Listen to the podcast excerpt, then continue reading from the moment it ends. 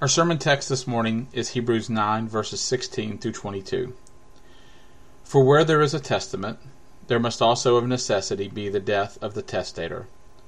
For a testament is in force after men are dead, since it has no power at all while the testator lives. Therefore, not even the first covenant was dedicated without blood. For when Moses had spoken every precept to all the people according to the law, he took the blood of calves and goats, with water, scarlet wool, and hyssop, and sprinkled both the book itself and all the people, saying, This is the blood of the covenant which God has commanded you. Then likewise he sprinkled with blood both the tabernacle and all the vessels of the ministry. And according to the law, almost all things are purified with blood, and without shedding of blood there is no remission. Let's pray. Dear Heavenly Father, dear God, we do thank you for this passage this morning. As you've been building up to show us the more and more of the nature of the death of your Son, of the death of Jesus Christ, who it's amazing enough that the Son of God should die and that he should die for such a purpose as this for the ratification of a covenant that brings mercy to many who do, not deserve it.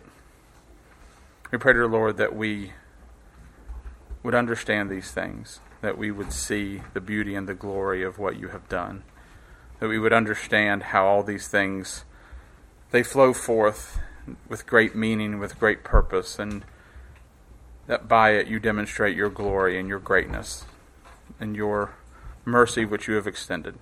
We pray, dear Lord, that we would see these things, that we would understand, and that we would do your will. Amen. So, as we continue in Hebrews chapter 9, we come to a place where a word all of a sudden gets translated differently. Since chapter 7, the writer of Hebrews had been making the argument that the first covenant, the covenant that God made with the people of Israel, that it was seriously lacking. Not for what it was intended to do. God gave it as a covenant, and it was a perfect covenant for what God intended. It was intended to demonstrate everyone's guilt, and it perfectly satisfied that. It did that quite well as a, as a letter of condemnation that was written in stone, like it says in 2 Corinthians 3. So, what it was lacking was the ability to resolve the problem that needed to be resolved. Not the problem of guilt, it was very good at declaring the guilt. What it couldn't do is clear the guilty. The first covenant had no ability, except in a very temporal sense, like when you make your, your trespass offering, that God says it atoned for that sin, but it's not permanent salvation. It's not it's just having that sin forgiven, not actually being restored into fellowship with God. The first covenant had no ability to restore fellowship with God. So a new covenant was needed, as his argument that he makes in Hebrews 7 20 through 22. And inasmuch he was not made priest without an oath, for we know that, that they have become priests without an oath, but he with an oath by him who said to him, the Lord has sworn and will not relent. You are a priest forever according to the order of Melchizedek. By so much more, Jesus had become surety of a better covenant. The old covenant, the first covenant, proved that a better covenant was needed. And so Christ came as a high priest on the order of Melchizedek to prove that a better covenant was needed so that he could be surety of a better covenant. So then the writer of Hebrew keeps making the argument about the need for a better covenant, and he quotes from Jeremiah 31 in Hebrews 8, verses 10 through 12. For this is the covenant that I will make with the house of Israel after those days, says the Lord. I will put my laws in their mind and write them on their hearts, and I will be their God, and they shall be my people. None of them shall teach his neighbor, none his brother, saying, Know the Lord, for all shall know me, from the least of them to the greatest of them. For I will be merciful to their unrighteousness, and their sins and their lawless deeds I will remember no more. So God makes it very clear that the old covenant could only bring guilt And so he needed a new covenant, a better covenant, a, a, a covenant that he would make with the house of Israel, where he says, I'll be merciful and I'll remove their unrighteousness and their sins and lawless deeds I will remember no more. The first covenant makes the sins and lawless deeds obvious. And obvious that you need something else. The second covenant cleanses them. The second covenant provides atonement. And it does that not just by saying your sins are forgiven, it does that by writing the law on the hearts and minds. Everyone who's part of the house of Israel will know the Lord. You won't have to say to those who are the house of Israel, Know the Lord, for they will all know the Lord, from the least to the greatest. All these things that the first covenant did not do at all. The second covenant comes and fixes the problem. It creates a people that will desire to keep the law of God. It creates a people who God can look at and say, You have been cleansed, you have been changed, you have been, you have been made righteous through the power of God, through the work of the Holy Spirit. Where God took a heart of stone and gave a heart of flesh, so that now, instead of seeing the condemnation of the law that was in the first covenant, you hear see the glory of the law through the work of the Holy Spirit on your heart. And then last week's passage explained in Hebrews 9:15, and for this reason he is the mediator of the new covenant by means of death for the redemption of their transgressions under the first covenant, that those who are called may receive the promise of the eternal inheritance. Because Christ offered his own blood and not the blood of bulls and goats, like under the first covenant. It was a better sacrifice. It was by the death of the one who entered into the covenant that that is how that covenant was sealed. Yes, it required the blood of bulls and goats like the new covenant, like the first covenant. But the new covenant, excuse me, it required blood, like the blood of bulls and goats under the old covenant, but better blood, the blood of the of the mediator under the new covenant but it also had a better promise a promise of an eternal inheritance. The Old Covenant had no promise of eternal inheritance. It had promise of a temporal inheritance. It had a promise of, of that they would live long in the land of Israel, in the promised land. It was all temporal. It was all, it was all about physical things. But Christ comes to establish a better covenant with better promises because he's a better mediator. So then we come to this passage. And all of a sudden, in this passage, the language switches. It says, for where there is a testament.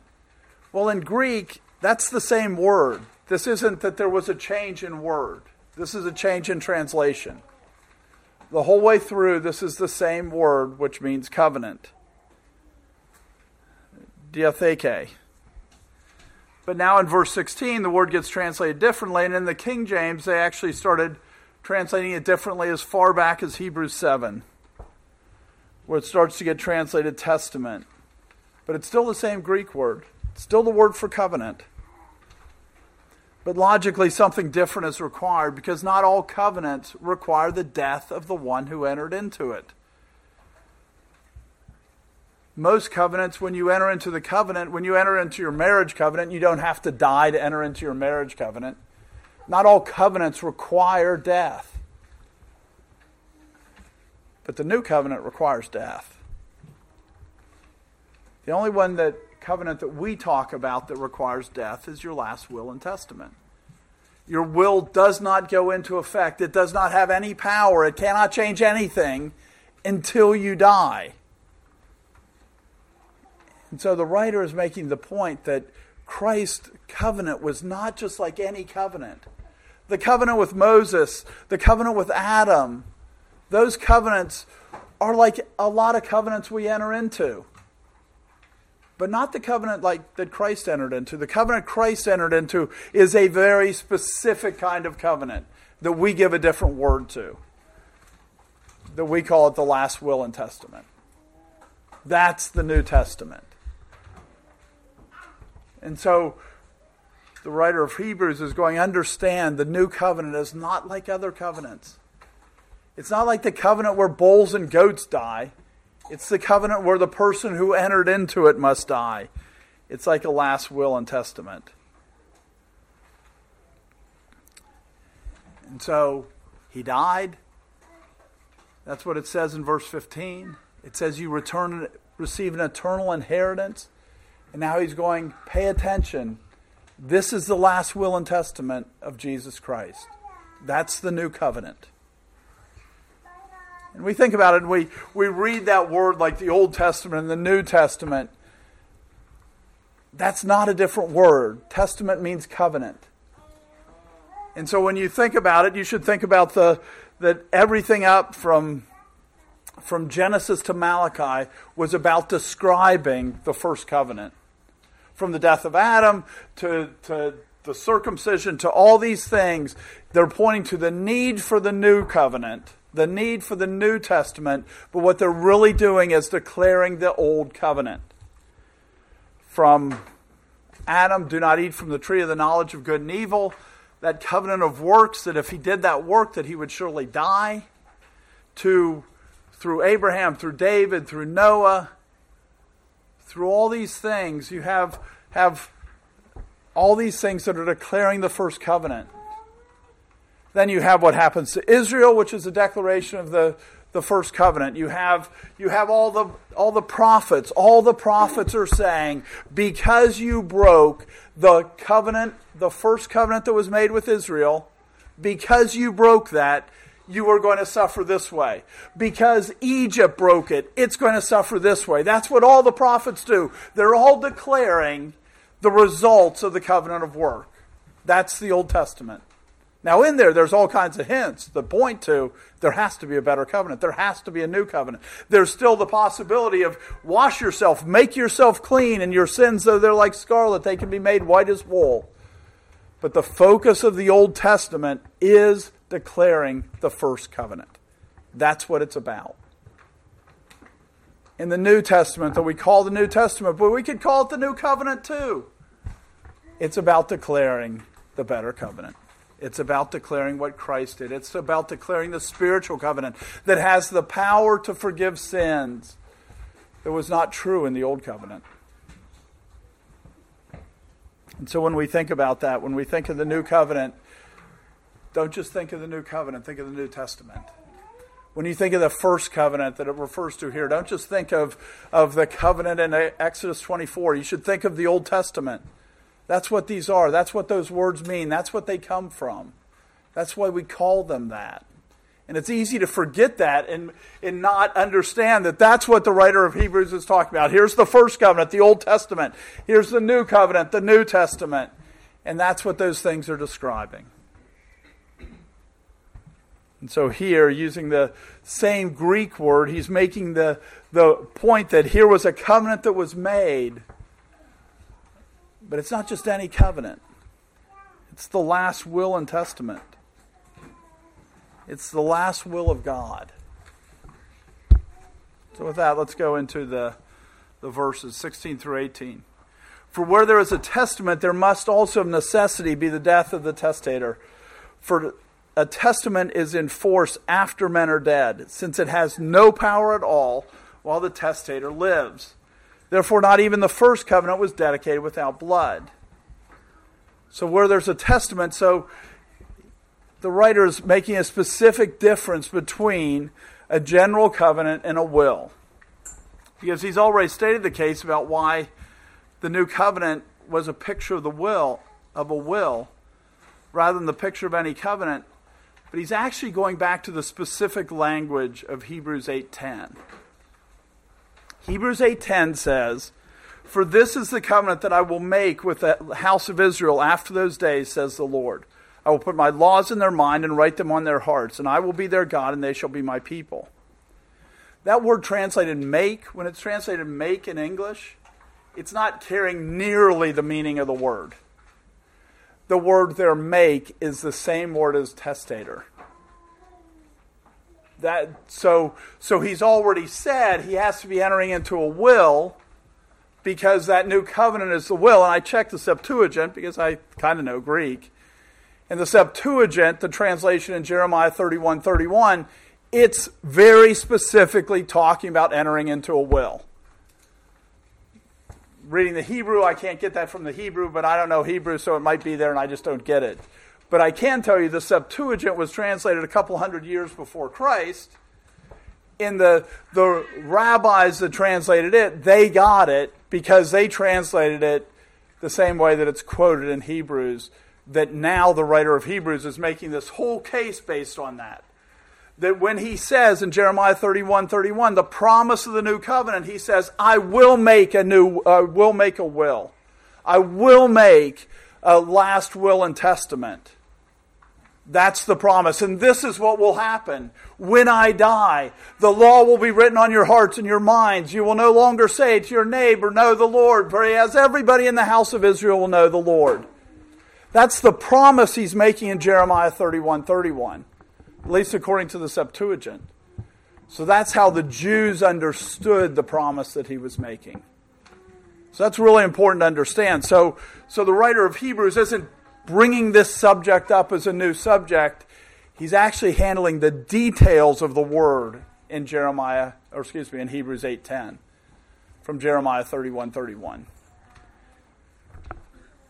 So when you so when you consider it, he's not really changing subjects, he's actually dealing with it in more detail. So you look at the King James, and the King James has been translating a testament because even though diatheke means covenant, you know that it had to be a testament because the word testator and testament in English are very tied together. In Greek, they're not tied together. The one means covenant, and the other one means to to basically enter into a will. And so as we as we look at that, it's important to recognize what's happening here. That the writer of Hebrews is saying it's a better covenant. It's a more significant covenant. It's the last will and testament of God. It's not like the other covenants that he entered into because he entered into a lot of covenants before. But this one's the done, this one's done. This one's finished.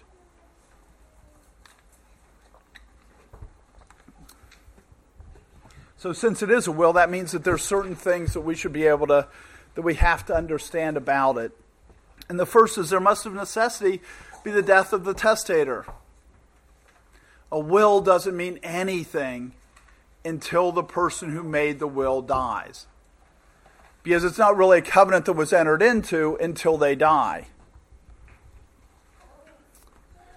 God had promised in Jeremiah 31 31 that he would enter into a testament, a new a will the required death, that he would be the testator, that he had to die. And so that means this is a much more significant covenant than any of the covenants that came before. Because the covenants that came before, they were about the blood of bulls and goats. But this covenant, this is the last one because he died. All the other ones were not about the person entering it into, into it dying. But when it's a testament, when it's a specific kind of covenant, it requires it is of necessity there has to be the death of the testator. And again, this word translated be, right? Be the death of the testator. There must of necessity be the death of the testator. That's not like like the word to exist, which is what be usually means, right? Is our it's, it's about existence. That's not the word here. The word here is phero. The word phero is where we get the idea of a ferry, right? A ferry carries stuff from one side to another. And so the word of the word here that's translated be really means to carry. And so the covenant carries with it, of necessity, it carries with it the death of the testator. For that covenant to have power, the testator must die. The person who entered into it must die. And here's where in my notes, where I was trying to remember, my notes say the word translated testator, right? It, it literally means the one to dispose. So covenant, diatheke, means more like cut a deal, right? It comes from the word to cut. The word that's translated um, testator it doesn't mean to cut, it means to dispose of, like you dispose of your goods at the end of your life, right? That's your last will and testament. So in English, they're tied together testament, testator. in Greek, they have two do- totally different meanings. But the one who's disposing his stuff, it requires his death for the test uh, the covenant about how he'll dispose of his things when he dies, for that to have any power at all, for that to have any effect at all. So it usually means one who disposes. It more literally means one who disposes. For instance, it's used twice in Luke 22 29. And I bestow upon you a kingdom just as my Father bestowed one upon me. God bestowed it on somebody, or on Christ, and Christ is bestowing it on his people. That's what that word that's translated testator means. So it's about disposing your goods. So it's about entering into a will. So because that's what he said, he said, "Here's what I will, how I will dispose of things. Here's how I will, will. This is what my last will and testament will be," as what he said in Jeremiah 31, 31. That he quotes it in Hebrews 8:10, and then here he's going, okay, so now what's the results of that? What's the effect of that? And the first is that he had to die. So he's pointing to things that we know that we understand. But now he's taking it, he's putting a spiritual significance on it. People understand that a last will and testament, the reason it's called the last will and testament is you can't change it. Once you die, it's done. It can't be changed. Somebody can write a will and they can change it and they can change it and they can change it. As long as they're alive, they can change it as many times as they want because it has no power, it has no effect. It's when they die that it has power and has effect. So it requires the death of the testator for it to actually have any effect, actually has any, any strength, any power.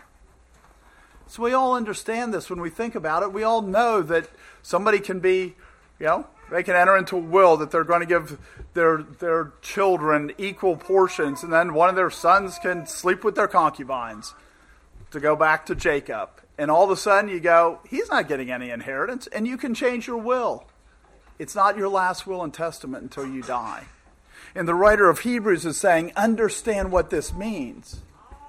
Because the new covenant is Christ, is God's last will and testament, it means there can't be any more covenants. Right? Now, he's still God. He still rose from the dead. He's still living. He could still make covenants. But he ordered the world so that we could understand that because it is his last will and testament, even though he's alive, he won't enter into another one. Because when we make our last will and testament and we die and we, we put that covenant into effect, at that point in time, we can never change it because we're dead. God ordered that to work that way so that we could understand that when Christ died, that he cannot change it. There won't be another covenant. The new covenant is the last one.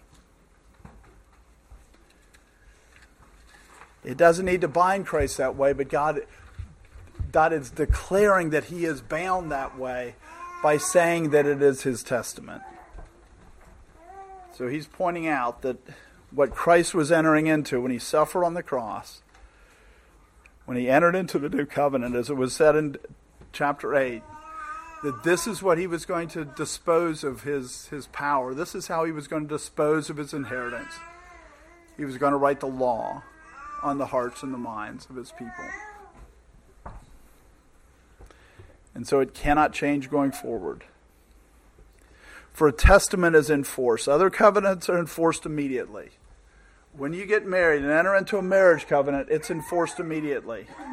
But you write a will and it has no force, it has no meaning until you die.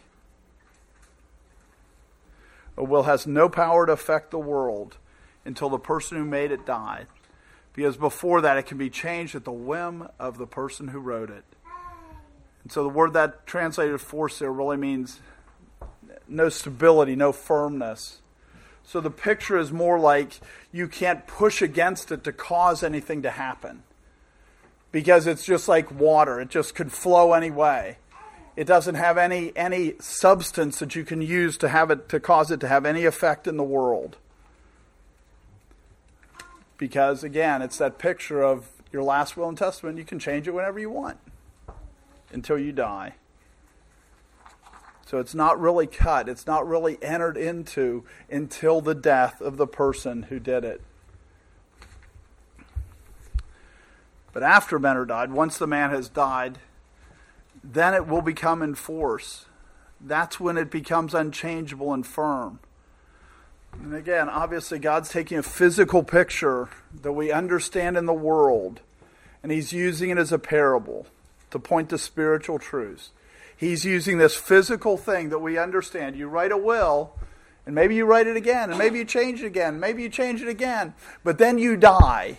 And at that point in time, it is now in force, and it has real effect on the world. It has real effect on your heirs. It really means this is what the inheritance was.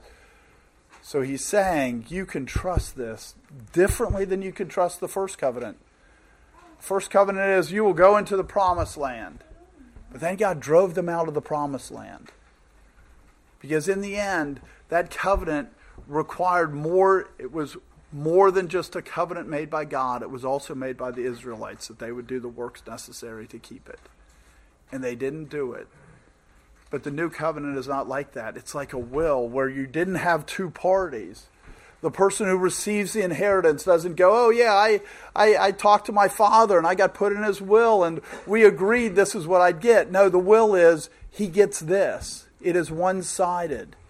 Not like the first covenant that was two parties, which means that it has works involved in it. By inherently, it has works involved in it if it's two parties. But this is like a testament, and a testament, a covenant like that, there are not two parties. When I die, this is where my resources go.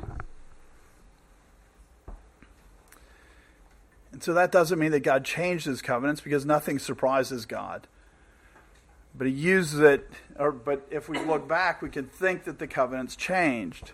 Right? Physical Israel were the people of God. Now spiritual Israel are the people of God. It looks like it changed, but that was always God's plan. That's what Paul, the argument Paul makes in Romans 9 3 through 6. For I could wish that I myself were accursed from Christ for my brethren, my countrymen according to the flesh, who are Israelites to whom pertain the adoption, the glory, the covenants, the giving of the law, the service of God, and the promises, of whom are the fathers, and from whom, according to the flesh, Christ came, who is over all, the eternally blessed God. Amen. But it is not the word of God has taken no effect. For they are not all of Israel who are of Israel. His whole point is you look at all those covenants and they look like they changed, but none of them really changed. just look like the wrong people were in covenant than were actually in covenant. And that's the argument that he makes. So it's not that God entered into a covenant and broke the covenant because he knew who he was entering into it. But the Israelites, they thought they were entering into it. But it was just Caleb and Joshua and Moses that were entering into it.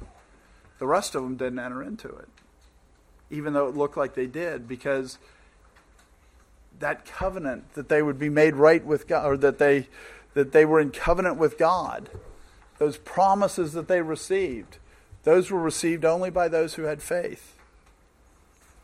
So it looks like it changed, but it didn't change. It was always God's plan. But that's not true of the new covenant. The new covenant will never appear to change. He has said, This is how I'm disposing of things. This is, this is how I'm giving eternal life. This is how I'm giving an eternal inheritance. This is it. It's not, never going to change. This is my last will and testament.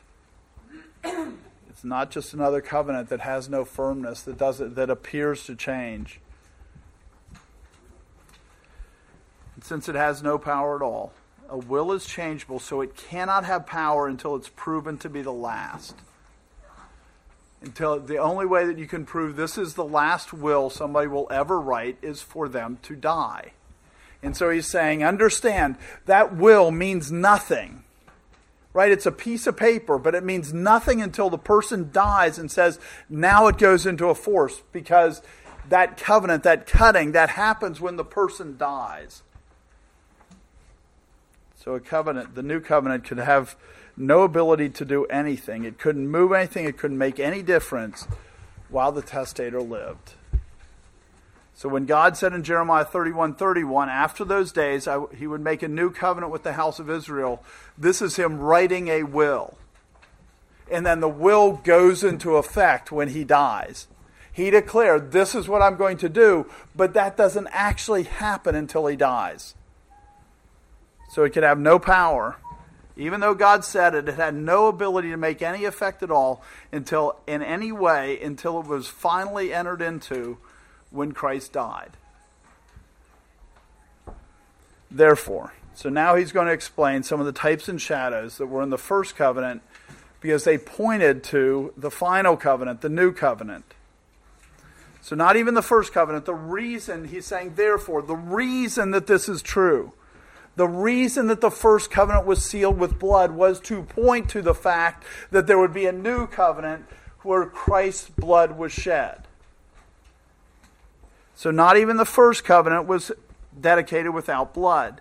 And understand, this is the first covenant, the covenant of works, if you will. It's this picture that's the picture of the Old Testament, right? The whole Old Testament. It includes Adam and the shedding of blood that Christ had to kill. He had to, to kill animals to clothe them, clothe them. The first time that any animals died, it was the picture for him to for them to, to go out and not immediately die. Something else had to die. It's from the Abrahamic covenant where they where Abraham kills all the animals and splits them over and God passes between them. It's from the covenant of circumcision, right? Circumcision. What does that require? Shedding of blood. When you're circumcised, you bleed.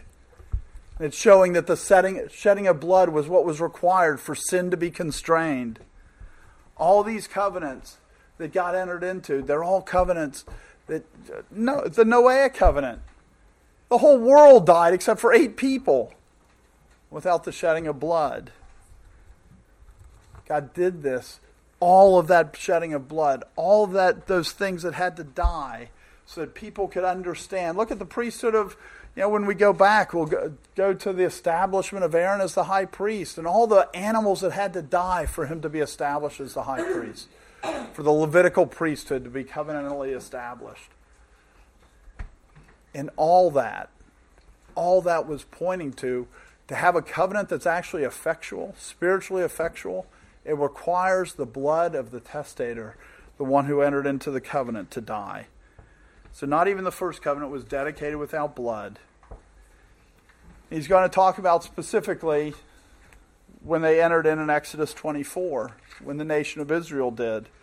But we shouldn't just think that that's the only time that a covenant was entered into. But that's who the writer of Hebrews is writing to. And so he's showing that it had no power to save. It had no power. All it could do, the blood of bulls and goats, all it could do was point to better blood was required. Verses 19 and 20. For when Moses had spoken every precept to all the people according to the law, he took the blood of calves and goats with water, scarlet wool, and hyssop and sprinkled both the book itself and all the people, saying, This is the blood of the covenant which God has commanded you.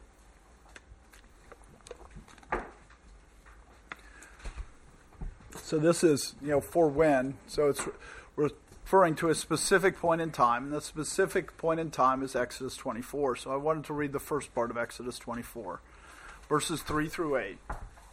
So when Moses came and told the people, all the words of the Lord and all the judgments. And all the people answered with one voice and said, All the words which the Lord has said we will do. And Moses wrote all the words of the Lord, and he rose early in the morning and built an altar at the foot of the mountain, and twelve pillars according to the twelve tribes of Israel. Then he sent young men of the children of Israel who offered burnt offerings and sacrificed peace offerings of oxen to the Lord. And Moses took half the blood and put it in basins, and half the blood he sprinkled on the altar. Then he took the book of the covenant and read in the hearing of the people. And they said, All that the Lord has said we will do and be obedient. And Moses took the blood, sprinkled it on the people, and said, This is the blood of the covenant which the Lord has made with you according to all these words. So when we read Hebrews 19 and 20, there's actually more detail in there than there is in Exodus 24. Now, it starts with what we do know. He read all the words of the law. So Moses had spoken every precept. To enter into the covenant, Moses first read the terms of the covenant, basically, right? Before you enter into. Now, a will doesn't get read until the death of the testator. That's where you get, okay, here's what the will is. Here's the disposition of the assets of the person. But when you look at this covenant, that's not how it was. Before you enter into the covenant, if you're going to sign a contract, the first thing you do is read the contract. And so the first thing Moses did was he spoke every precept. He, he declared everything that was in Exodus 20 through 23. Because will doesn't have any force until the death of the testator, but that's not true for other covenants. They have force when they're entered into. So the people are subjected to its term. And so he read through them so that they would understand this is the things that you're agreeing through, to.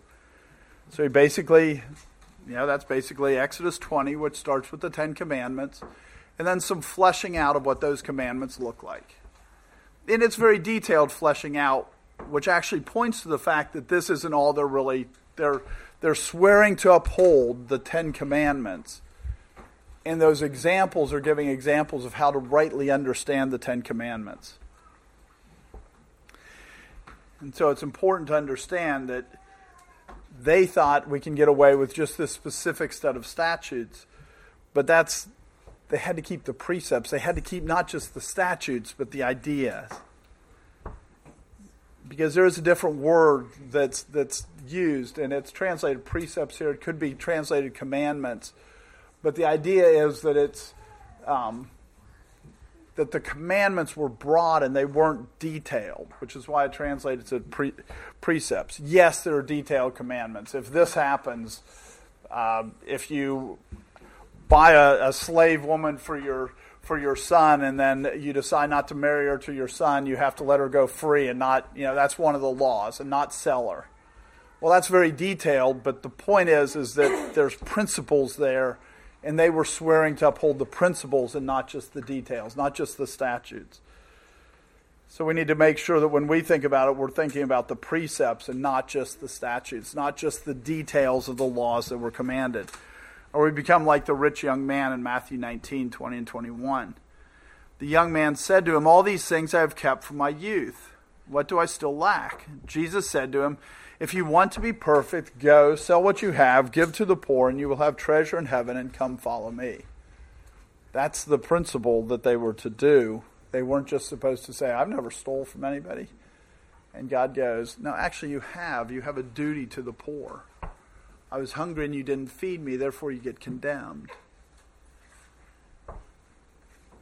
So Moses was not just saying, keep these specific things and you'll be fine. He's saying you have to keep the fullness of the Ten Commandments. So when he restates it, when they re enter in, because there's multiple times where they restate it, they restate this first covenant. And the nation of Israel, like on the Mount Ebal and the Mount Gerizim, where they split the two tribes, I mean, they're restating this first covenant. That's not a new covenant, that's re entering into the same covenant, but the words are very different than they are when they enter in in Exodus 24. They're very different when they establish the tabernacle. But all these things are, are still establishments of the first covenant. So the precepts, these are prescriptions without all the details filled in.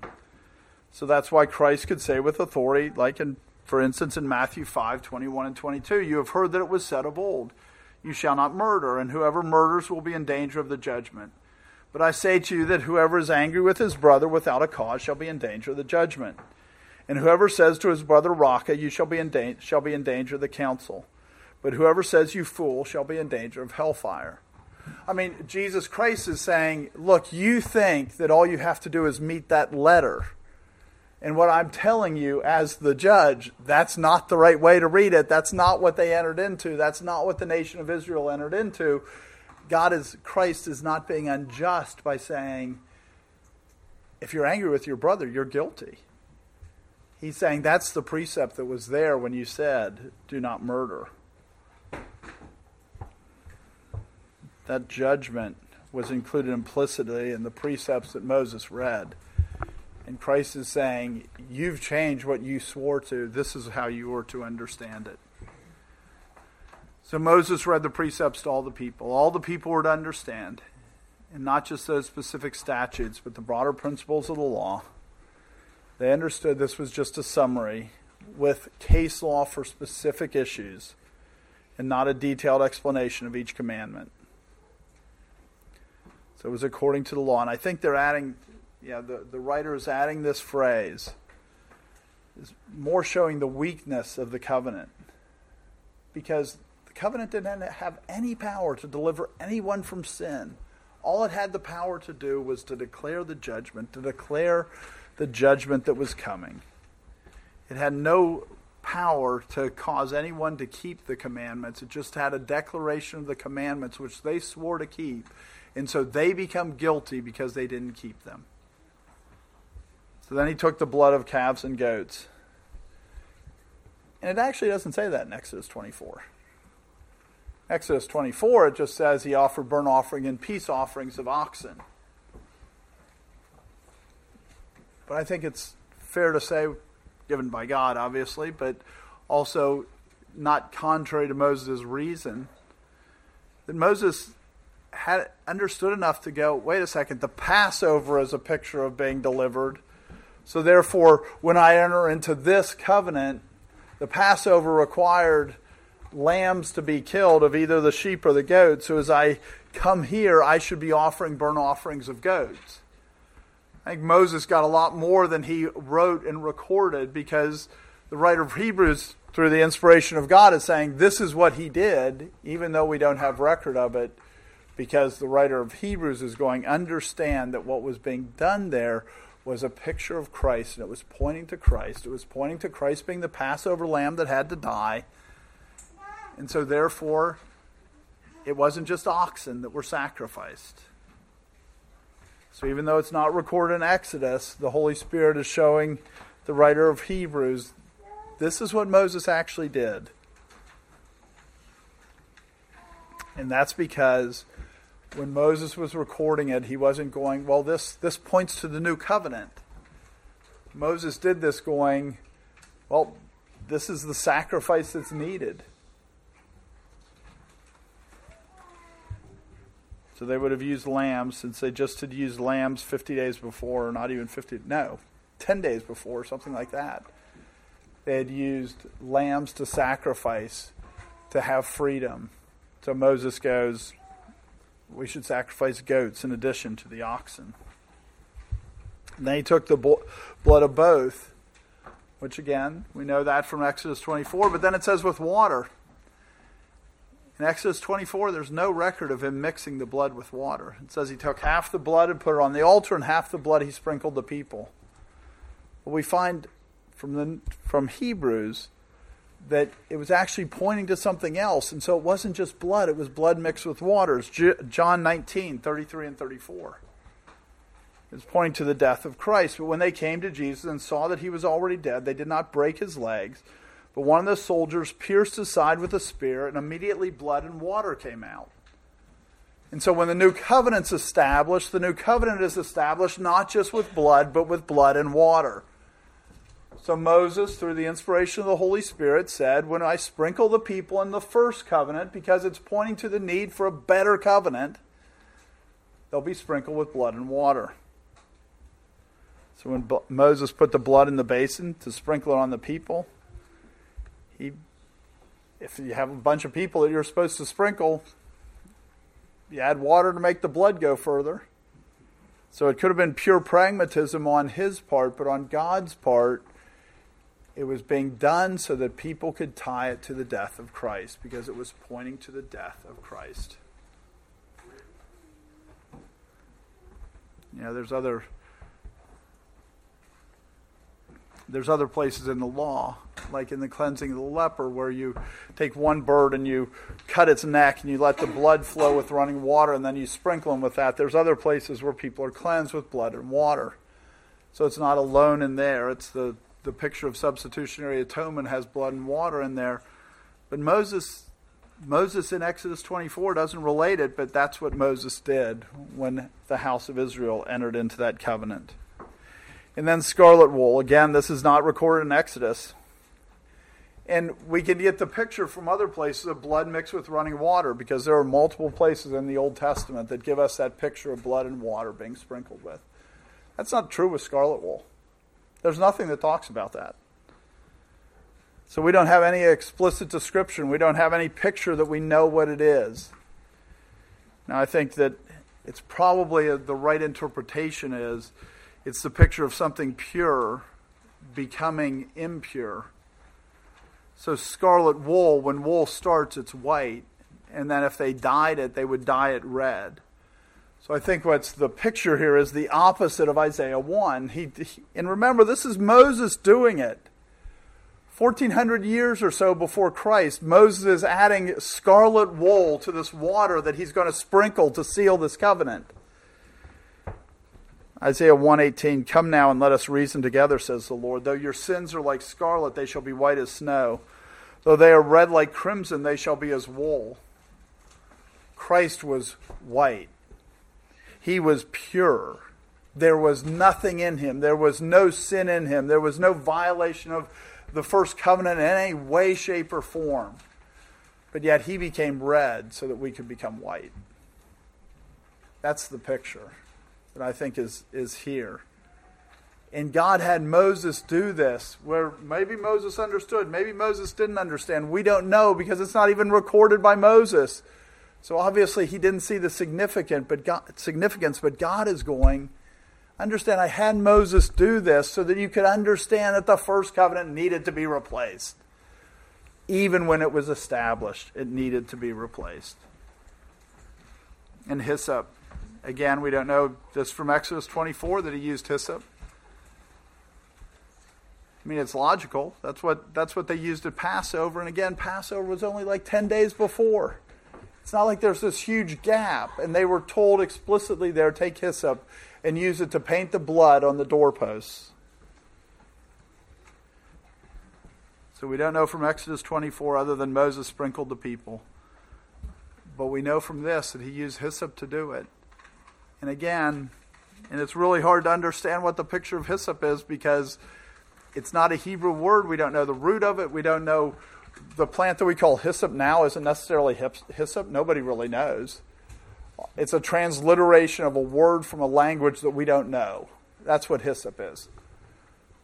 But yet, so when you look at hyssop, you have to tie hyssop to Passover because that's all we have it to tie to. And so Moses understood this was tied to Passover.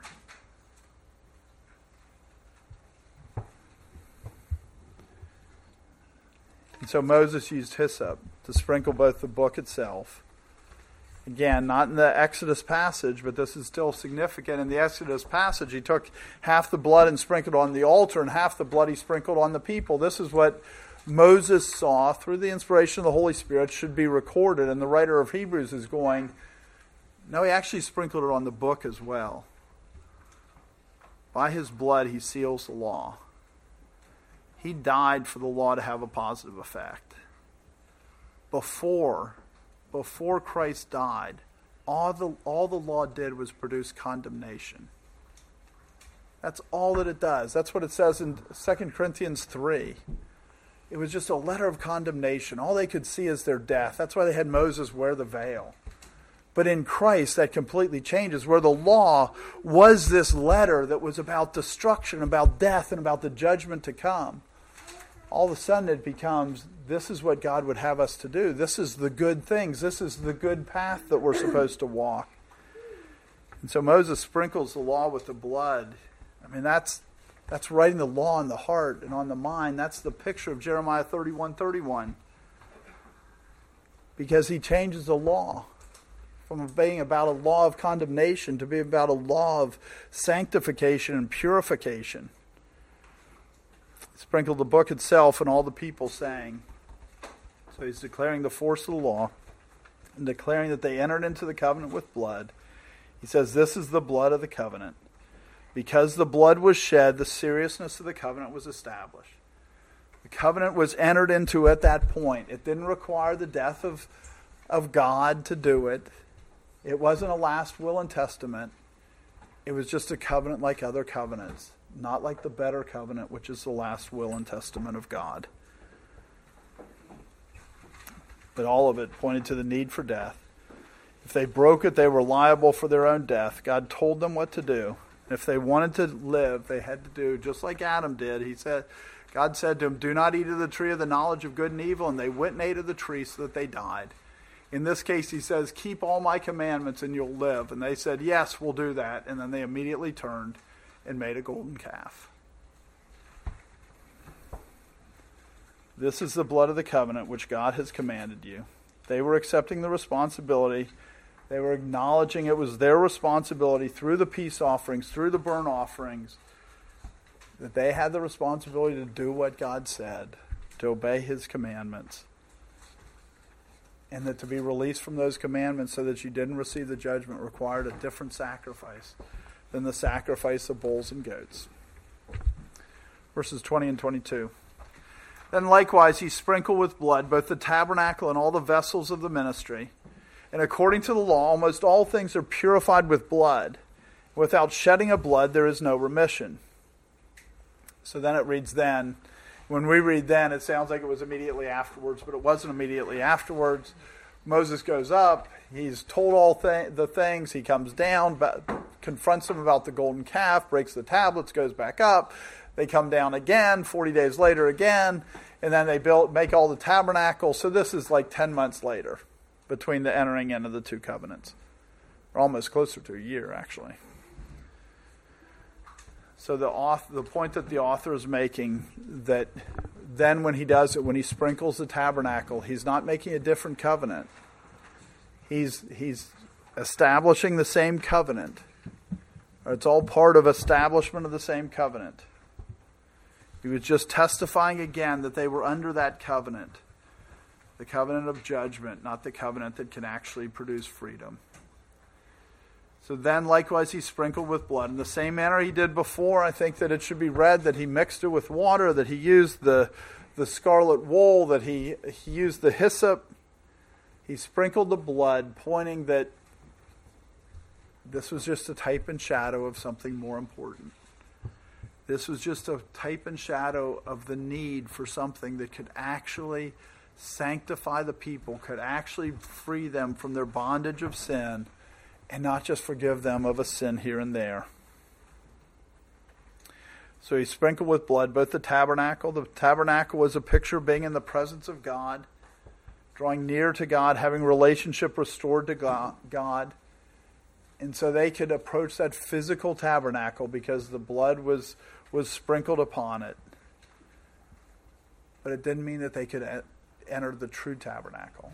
It didn't mean they could enter the spiritual tabernacle, the true place where God dwelled, instead of just the type and the shadow. And all the vessels of the ministry, all the vessels had to be sanctified as well with the, with the blood. They had to be made pure. Even these things that were that were made from the most precious things on the earth, the things made of gold and silver, they still had to be sprinkled with blood because they still had to be pure. It's pointing out there's nothing pure in this world, it's all been affected by sin. For it to be pure enough to enter into the presence of God, for it to be pure enough for, for God to say this is worthy of worship, it required blood to be shed. For God to say this is acceptable, it had to it had to require blood to be shed because these are all just physical pictures of a spiritual reality that Christ's blood being shed, it's what sanctifies, it's what purifies, it's what makes it things acceptable to worship. That's why Christ said, you know, I've come so that people worship the Father in spirit and in truth. His blood was shed so that we can worship in a way that's pleasing to God. Without his blood, we're not pure enough to worship God in a way that's pleasing to Him. And according to the law, those laws that we've been considering in the book of Leviticus about all of the sacrifices for the atonement of sin, and some of those are for forgiveness of real trans, transgressions, they all required the shedding of blood. For them to be atoning. Every time I looked, I'm pretty sure every time in the Old Testament that it talks about atonement was made for the sin, it always ties it to the shedding of blood. It's always what's required for, for the sin to actually be forgiven, for it to actually be removed off the people. They all require the shedding of blood because almost all things are purified with blood. Again, all the times that it talks about atoning, it it requires the shedding of blood, but those are for real transgressions, right? You you hear somebody took an oath and then you see them violating their oath and you do nothing about it. That's a real transgression that requires real shedding of blood for it to be forgiven. But it didn't always require the shedding of blood. If you went into a house that had leprosy, you just had to go. You became unclean and you just went and you washed and you were unclean until evening. And so there were places that things weren't purified with blood. But when you look at real sin, that was purified with blood. When God says there's real atonement, where there's real forgiveness temporally, not eternity, eternally, because your heart hasn't changed. But that requires the shedding of blood. That's the picture over and over again as we've been going through Leviticus. And without the shedding of blood, because the wages of sin is death, all sin requires death. Not all ceremonial law, not all ceremonial uncleanness requires death, because that's just a picture of sin. But all real sin requires death. And that's what God shows in that picture of the all those bulls and all those calves and all those all those goats and all those sheep that were killed. It's all about making sure you understand that uh, without that shedding of blood, there can be no forgiveness of sin. And none of that stuff could do anything except do it physically, in a ceremonial way. We need a greater sacrifice, a better sacrifice, a last will and testament of God in order for our sins, for us to have remission of sins. They shed blood so that that temporal sin could be forgiven. Christ came and he shed his blood so, not just our temporal sins could be forgiven, but we could be spiritually reconciled with God. We could have a heart of flesh rather than a heart of stone. We could have the law written on our heart and on our mind. That's how God says, I will dispose. That's how I will, that's, that's what my will is, so that you receive an eternal inheritance. That word remission comes from freedom. All the stuff that they did, all those sacrifices that they did in the physical tabernacle. None of them could cleanse the conscience, is what he said. What the writer of Hebrews always said. It can't fix the real problem. The real problem is you recognize you're still guilty before God. And you can kill as many bulls as you want, it won't fix the problem. To actually have freedom, freedom from the guilt of judgment, it requires the sacrifice of Christ. It requires his blood to be shed. Unless life goes away with life in the blood, there's no freedom from that sin. So let me give you a few applications.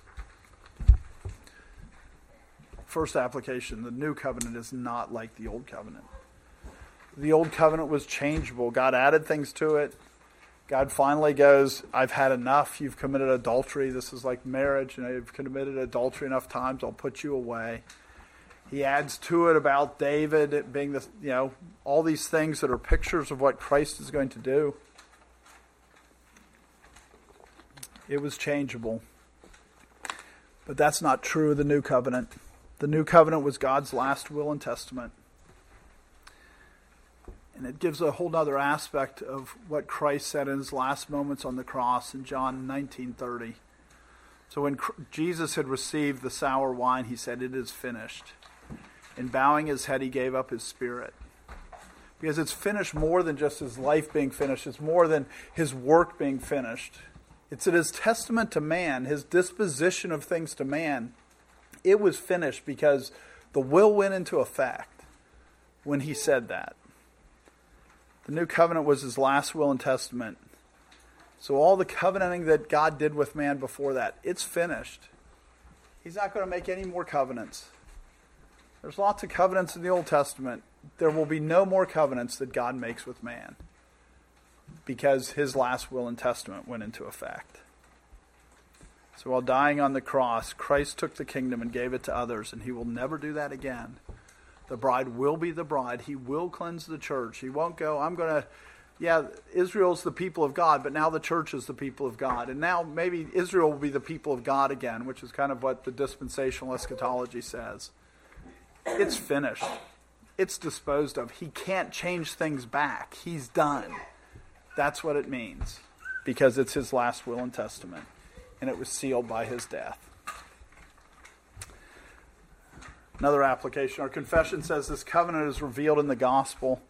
First of all, to Adam in the promise of salvation by the seed of the woman, and afterwards by further steps until the full discovery thereof was completed in the New Testament. As we consider this passage, we can see how this is the full discovery. This is it. There can't be anything more. He entered into his last will and testament. It's done. He's not going to reveal more. It was sealed by the death of the testator. It had to be finished in terms of revelation. Another application all the covenants through the Old Testament, they were associated with the shedding of blood as a physical parable to point to the need for the death of Christ. We shouldn't just think that the testimony was only given to Israel. When you think about it, people throughout the whole world, because Cain tried to not shed blood, and God judged him for it and said his offering was unacceptable. People throughout the whole world knew that the shedding of blood was what was required for the remission of sin because from the beginning that's what it was like. That from the beginning Noah understood that, Adam understood that. So it was passed all their descendants. This is why human sacrifice is common throughout all the world. Because even though it was written down for Israel, every nation understood it. You go to the Aztecs, you go to the Mayans, and they were doing human sacrifices. You go to the Greeks, they were doing human sacrifices. Everybody understood. Everybody understood that the shedding of blood was required for the remission of sins. Human sacrifice has almost ceased to be explicitly religious. No one goes to an abortion clinic and say that they're murdering their baby as a religious act. They don't say they're doing it to worship their idol as they kill their child. But they still think it will take away the effects of their sin. They still believe it and they still practice it but Christ has come and entered into the new covenant. So nobody, people stop using the language when they hear about Christ, but they still think that the shedding of blood. This is why we've had 60 million babies murdered because they still think the shedding of blood will take away their sin. But the only blood that will take away sin is the blood of Jesus Christ. But all that killing, all those abortions that happened, don't separate them any more than we should separate the, the bulls and goats that were slaughtered on the altar every day. We should look at that abortion clinic and understand this is people that are going. I recognize that I needed Christ because they're saying blood has to be shed for my sins to be taken care of. And they're not going to put in those many that many words or that clearly. But this is what our society has pointed to. And this is what our society, the society of men, not America, has been pointing to for thousands of years. Because God put it in there so that people would understand. Blood needed to be shed so that you could have freedom freedom from your sin. Another application understand the details of God's plan. Even when they're not all recorded, and I think this is really important to recognize because you know, John says at the end of the of the Gospel of John, if everything that Christ did was recorded, it would fill the whole earth. And just understand that the writer of Hebrews is going, do you understand? Moses used hyssop, right? You got that. Moses used water. Moses used these things because God's plan is much more intricately woven together than we can see. He just gives us little spots that we can see. But he had Moses know to use hyssop. He had Moses know to use scarlet wool. Because he wanted to point to Christ. He wanted to point to his death. God has woven things into creation that point to him that are far greater than we can ever understand or anticipate. God does things with greater depths and with greater complexity. They all tie together in ways that, that the human mind, our finite mind, can never comprehend. You know, Isaiah 55, 8 and 9. For my thoughts are not your thoughts, nor are your ways my ways, says the Lord. For as the heavens are higher than the earth, so are my ways higher than your ways, and my thoughts than your thoughts. It's important for us to recognize that because we can, you know, last week or the week before we were reading Job, and so much of Job, his friends, they sound right. But the problem is they're shallow. They might be right 99% of the time, but that other 1%, that makes all the difference between it being truth and error. And we just need to recognize that God has all the all the bits down to the smallest detail. He has it woven together so that the translators that translate the Septuagint put in there the word for somebody entering it, writing a will about his disposition. Because that's what's required to make the argument in, in Hebrews 9. And so it's just important for us to recognize how much more complex, how much deeper God is doing things than we can recognize. We always just scratch the surface of what God is doing. And the last, oh no, I have two more applications, sorry. One applica- another application is everything in the world has been corrupted because of sin. It was not just man that required the shedding of the blood of Christ. Not just man was sprinkled. Not even just the tabernacle was sprinkled. Because the tabernacle is a picture of a spiritual tabernacle, right? That's what we'll talk about next week. But even the vessels, even the silver and gold had to be sprinkled, it had to be purified. Because everything, everything in this world was tainted by sin, even gold and even silver. And Christ had to come to deal with all of it because that's how far the curse affected. And Jesus Christ came to do the un, undo the curse, even the effects of sin on gold, he came to undo. For God so loved the world that he gave his only begotten Son. That's the picture of the vessels having to be sprinkled with the blood of Christ. Is it wasn't just physical things. Or excuse me, it wasn't just man. It was far more than man that needed to be cleansed by the blood of Christ and will be cleansed by the blood of Christ. Last application. To have freedom from sin, Christ had to die. But so do we. It's easy to think that, that the death of the testator is enough, but, but we have to join in that death. If we want that death to have the effect of salvation, of freedom from sin. No, we don't have to shed our blood, but we must die to the judgment of the law by joining with Christ in his death. Galatians 2 19 through 21. For I, through the law, died to the law that I might live to God. I've been crucified with Christ. That's the picture of the first covenant takes us to the point of recognizing our death so that we recognize that we can have salvation through Christ, but we have to die to the law to do that so that we can live for, to God. So I've been crucified with Christ. Christ's death isn't this abstract thing. You have to die with Christ. I have been crucified with Christ. It is no longer I who live, but Christ who lives in me. That's the promise of the new covenant. I will put the Spirit of Christ in you and write the law on your heart and on your mind. And the life which I now live in the flesh, I live by faith in the Son of God, who loved me and gave himself for me.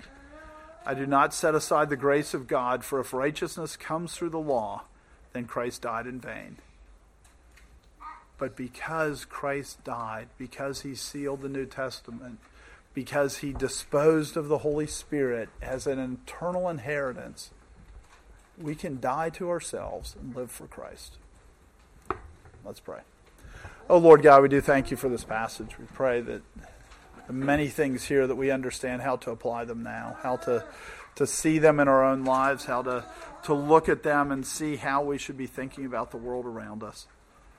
Lord, we pray that you cleanse us. We pray that you make us more faithful servants. So we've been talking about that you became a priest on the order of Melchizedek, a better priesthood, and you, you make us as your sons and daughters priests.